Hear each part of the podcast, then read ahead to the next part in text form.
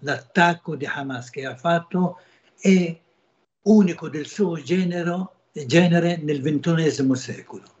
Un colpo che, che ha scioccato, che ha colpito, ha scosso dalle radici la strategia militare dell'esercito israeliano. Netanyahu stava pianificando un attacco massiccio contro Gaza nel periodo autunno. Hamas stava prepara- preparando questo suo attacco da un anno, da due anni e quindi ha anticipato i tempi, ha rovesciato la logica e così, e così c'è stata la sorpresa, il fattore sorpresa è perso da parte di Israele. Israele per la prima volta non ha colto nessuno di sorpresa.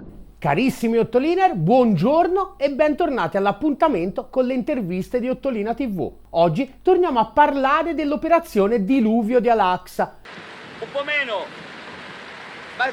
Basta adesso, basta e lo facciamo con una tesi piuttosto radicale. Anche senza l'attacco di Hamas del 7 ottobre, lo sterminio dei bambini arabi di Gaza sarebbe avvenuto comunque. A sostenerlo non è a mio cugino, ma Samir al-Kariuti, giornalista di vecchio corso e uno degli esponenti più autorevoli della comunità palestinese in Italia. Secondo Al-Kariuti, infatti, mentre la fantomatica intelligence israeliana era in tutt'altre faccende affaccendata e si è lasciata cogliere clamorosamente impreparata, nonostante le svariate segnalazioni provenienti in particolare dal regime collaborazionista di Al-Sisi, quella di Hamas e della resistenza palestinese avrebbe invece funzionato benissimo. Secondo Al-Kariuti, infatti, Hamas stava lavorando da tempo alla preparazione di un'operazione eclatante che sarebbe dovuta avvenire nell'arco di 1-2 anni.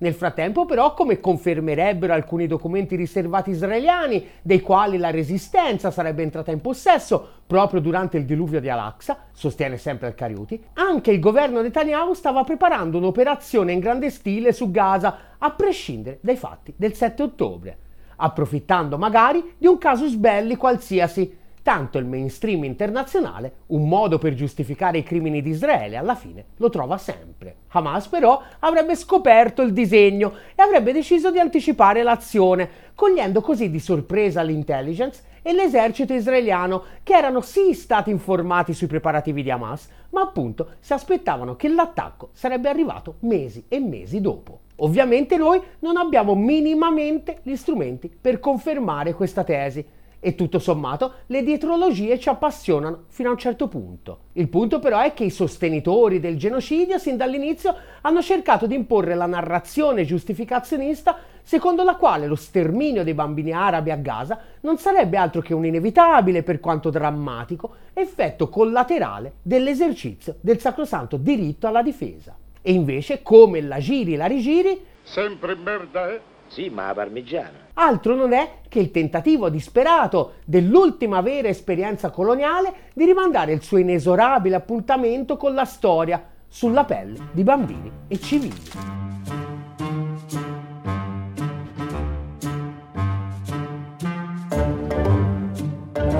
Uh, Samir, uh, sai, molti giornali negli ultimi giorni hanno parlato di oltre 3.800 morti nell'esercito israeliano. Eh, dall'inizio di questa operazione, dell'ultima operazione. Uh, secondo te questo è un numero realistico? È corretto parlare di Vietnam israeliano? Attualmente l'esercito invasore israeliano eh, nella striscia di Gaza si trova in crisi, in crisi grave, non lo dico io, lo dicono esperti militari, eh, soprattutto quelli americani. Basti eh, ascoltare o leggere quello che ha detto Scott Traiter, che stamattina sui giornali arabi ha detto che questo è il, la prova, quello che sta succedendo a Gaza, che l'esercito israeliano sta subendo tante perdite nel materiale e anche perdite umane. Naturalmente il portavoce militare israeliano cerca sempre, è un sistema questo, di non dire i numeri esatti perché le tradizioni dell'esercito israeliano sono queste. Questa guerra non è guerra Israele-Hamas come continuano a scrivere anche i giornali italiani ogni giorno, ogni mattina. No, no, e questa è una guerra contro il popolo palestinese, contro la presenza di questo popolo nella sua terra. O la resistenza palestinese non ha un esercito, è una resistenza armata di un popolo invaso, di un popolo attaccato che difende i suoi diritti e si attacca alla sua terra. Ora eh, tro- Israele ha trovato il suo Vietnam, è una domanda eh, molto difficile da rispondere, però una Israele che si rende conto che per la prima volta che affronta il popolo palestinese in questa maniera, io credo che i soldati non si rendono conto, pensavano, perché eh, questi giovani soldati pensavano di andare a fare la passeggiata, ma la realtà è un'altra. Questa volta non è come le altre volte, non è la passeggiata, questa volta un confronto diverso dalle altre volte. Senti Samir, ehm, volevo chiederti una domanda invece che allarga un po' il quadro. Secondo te la Cina che ruolo può svolgere in questo conflitto, eh, anche alla luce dell'accordo che è stato raggiunto l'anno passato eh, tra Iran e Arabia Saudita, dove sappiamo si è svolto a Pechino? Quindi secondo te la Cina può avere un ruolo attivo? Cina sinonimo di pazienza, ma la Cina ha legami storici con tutta l'area ha buonissimi rapporti con il mondo arabo, ha buonissimi rapporti con il popolo palestinese, con la resistenza palestinese, con la rivoluzione palestinese, ha ottimi rapporti anche con Israele, eh, eh rapporti economici. La grande impresa che ha fatto la Cina è questo accordo Iran-Arabia Saudita. È un accordo molto importante sia politicamente, sia strategicamente, sia eh, economicamente, sia a livello anche eh, della politica eh, geopolitica eh, futura e quindi la Cina è legata a tutti questi eh, fattori, a tutte queste realtà, quindi può avere un ruolo importante dopo il successo avuto con l'accordo dell'Iran eh, con l'Arabia Saudita. Perché dico questo? Perché adesso ci sono progetti in discussione che entrano nel cuore della tematica della guerra di Israele contro il popolo palestinese che sta accadendo a Gaza. La Cina può giocare un ruolo essenziale perché vuole difendere la sua via della seta, il suo progetto ancora lì. Eh, la Cina ha investito in Israele, anche nei vari porti e nelle eh, infrastrutture israeliane. I rapporti sono ottimi, quindi può anche dare, può dare un contributo a raggiungere qualche soluzione politica, perché adesso chi parla di pace vende parole, è ipocrita, non è vero, perché mentre stiamo parlando il ministro della difesa americano sta in Israele. Datemi un esempio nella storia umana che è la più grande potenza del mondo, partecipa a tutti i consigli di guerra di Israele. Questo che significa? Che è un paese unico? Come si può fidare della mediazione americana? Come si può fidare? Senti Samir, e invece per quanto riguarda la questione proprio dell'attacco di ottobre, l'Egitto dichiara di aver avvisato le autorità israeliane, Israele dice di non aver ricevuto questa comunicazione. I rapporti tra Egitto, tra il governo egiziano e Israele sono ottimi, insomma nessuno lo può nascondere, sono eh, di collaborazione secondo gli accordi di Camp David, eh, fortissimi legami i servizi segreti egiziani hanno giocato tutto questo tempo, eh, il ministro Abbas Kamel, responsabile dei servizi, l'ha dichiarato lui che ha avvertito il governo israeliano, quindi non può smentirsi e nessuno l'ha smentito. Loro non hanno smentito. Lui forse ha, ha dato delle informazioni a loro, questa è la convinzione di tutti, però loro non ci credevano che Hamas era in grado o era avesse avuto la possibilità di fare una cosa di questa forza, di, questa, di questo peso, di questa durezza. E lo dice anche Scott Trader, dice il colpo che Hamas ha fatto, che attac- lui lo chiama l'attacco, l'attacco di Hamas, così, proprio l'attacco di Hamas che ha fatto è unico del suo genere, genere nel XXI secolo. Un colpo che, che ha scioccato, che ha colpito, ha scosso dalle radici la strategia militare dell'esercito israeliano. Non ci credono più perché Gaza era sotto controllo.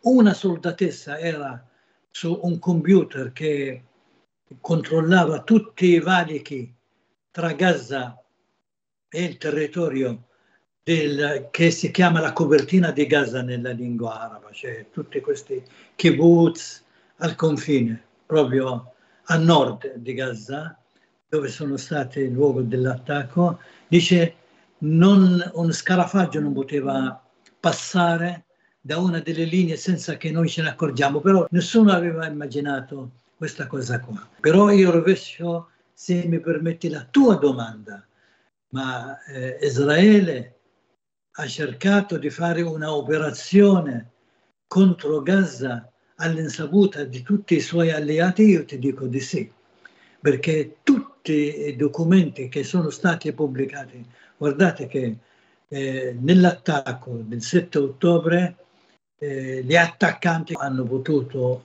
eh, avere una serie di informazioni che hanno dimostrato che Netanyahu stava pianificando un attacco massiccio contro Gaza nel periodo autunno, cioè fine settembre e la prima metà di ottobre. Hamas l'ha saputo in tempo, stava prepara- preparando questo suo attacco da un anno, da due anni, ma senza avvertire nessuno, pochissime persone, e quindi ha anticipato i tempi, ha rovesciato la logica. E così, e così c'è stata la sorpresa, il fattore sorpresa è perso da parte di Israele. Israele per la prima volta non ha colto nessuno di sorpresa. La riapertura dei canali diplomatici tra Iran e Arabia Saudita mediata dalla Cina, diciamo l'abbiamo definita in tutto il corso di quest'anno l'evento geopolitico probabilmente più importante in assoluto di tutti. Mi chiedevo appunto una riflessione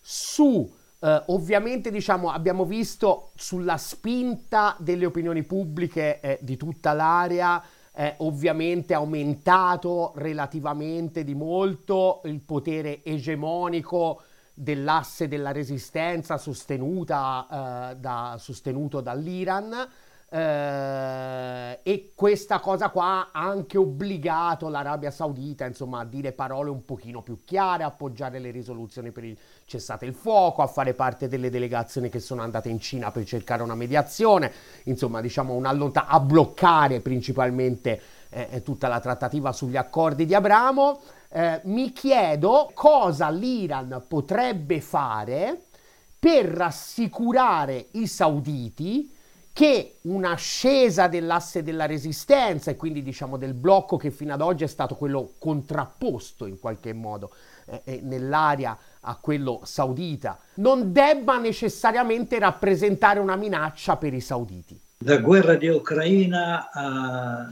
spinto l'Arabia Saudita a cambiare completamente la sua strategia mettendosi d'accordo su precisi punti con la Russia e migliorare i suoi rapporti con la Cina in modo evidente.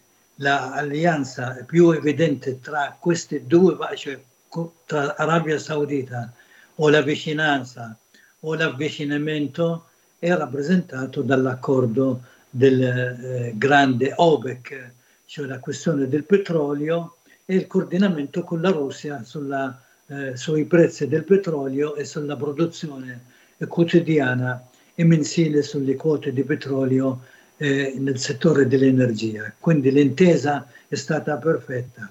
L'intesa economica con la Russia non è stata toccata.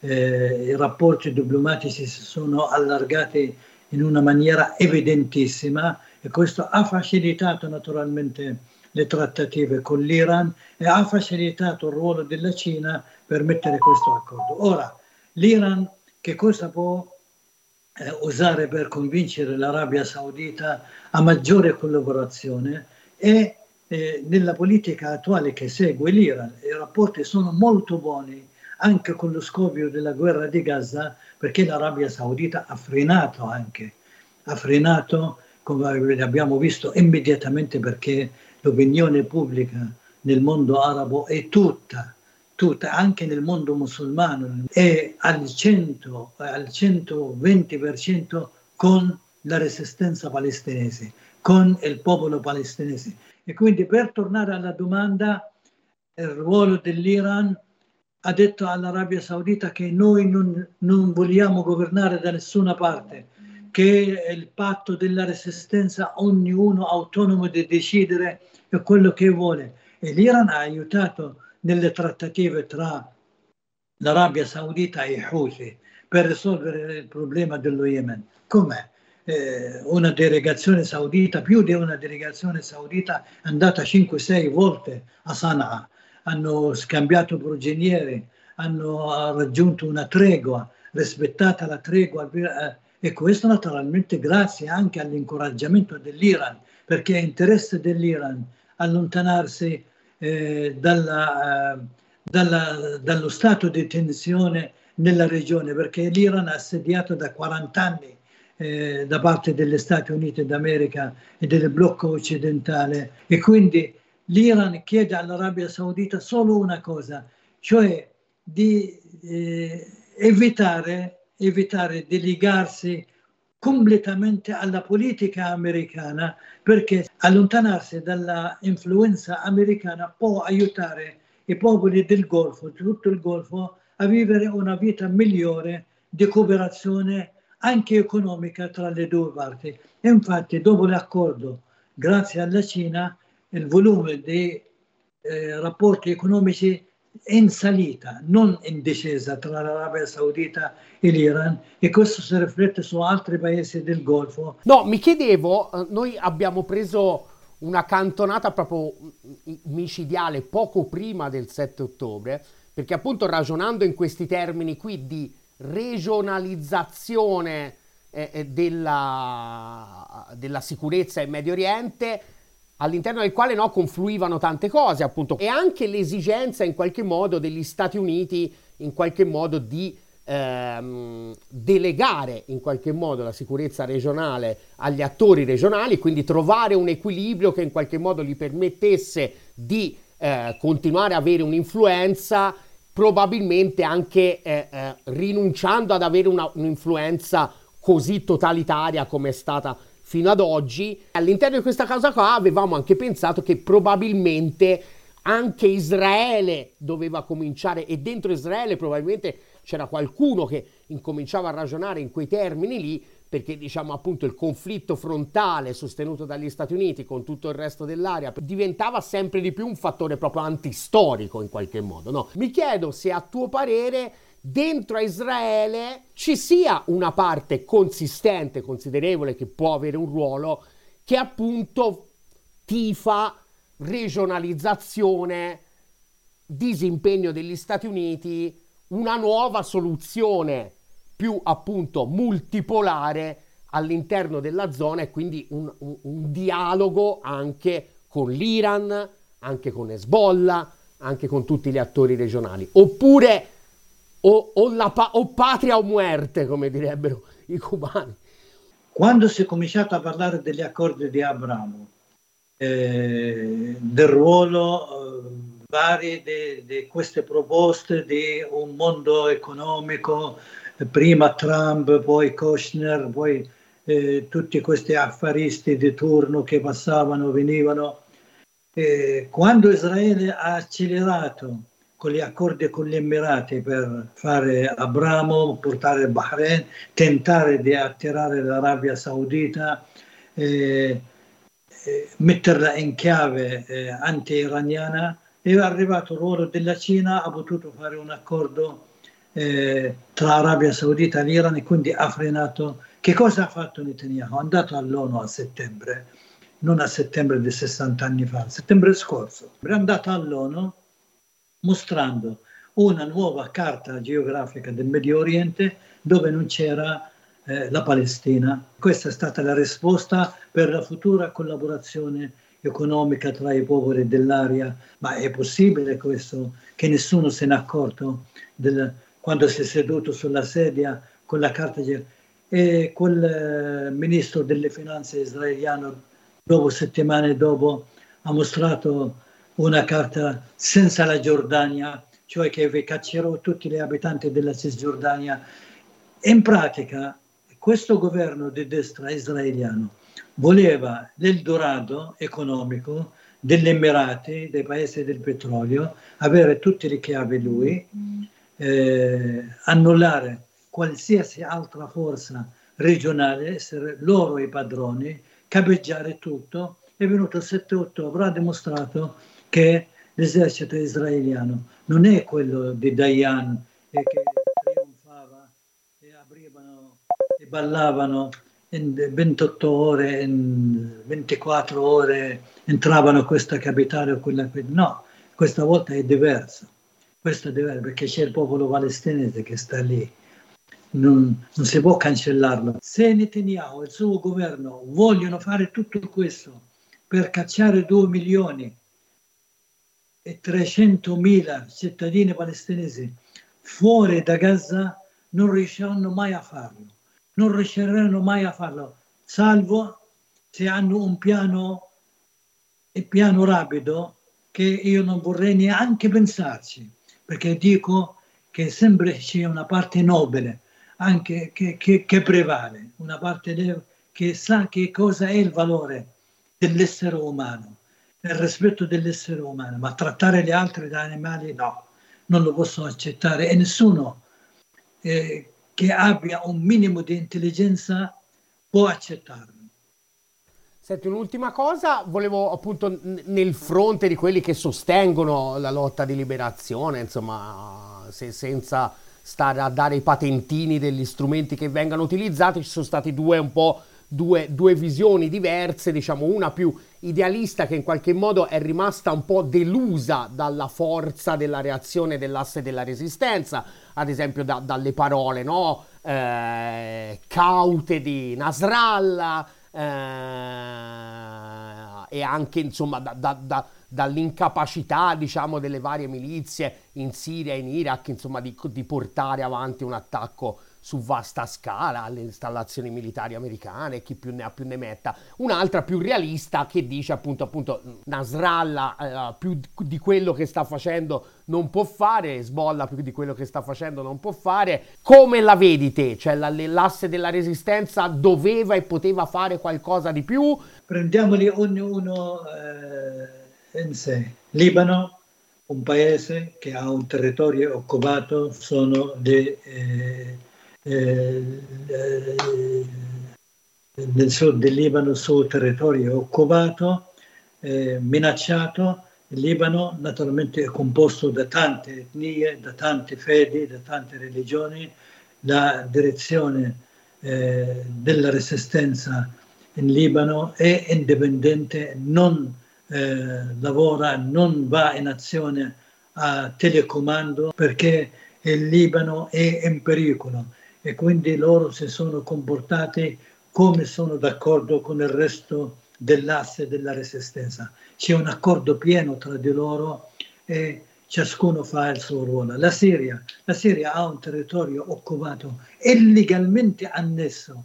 Non si può permettere a un signore che si chiama Trump, che ha preso mezzo miliardo di dollari da qualcuno, per andare a annettere le alture del Golan che sono territorio occupato comprendente anche nella eh, decisione del Consiglio di sicurezza molto famosa eh, dopo il 67. È un territorio occupato il Golan, come lo era il Sinai.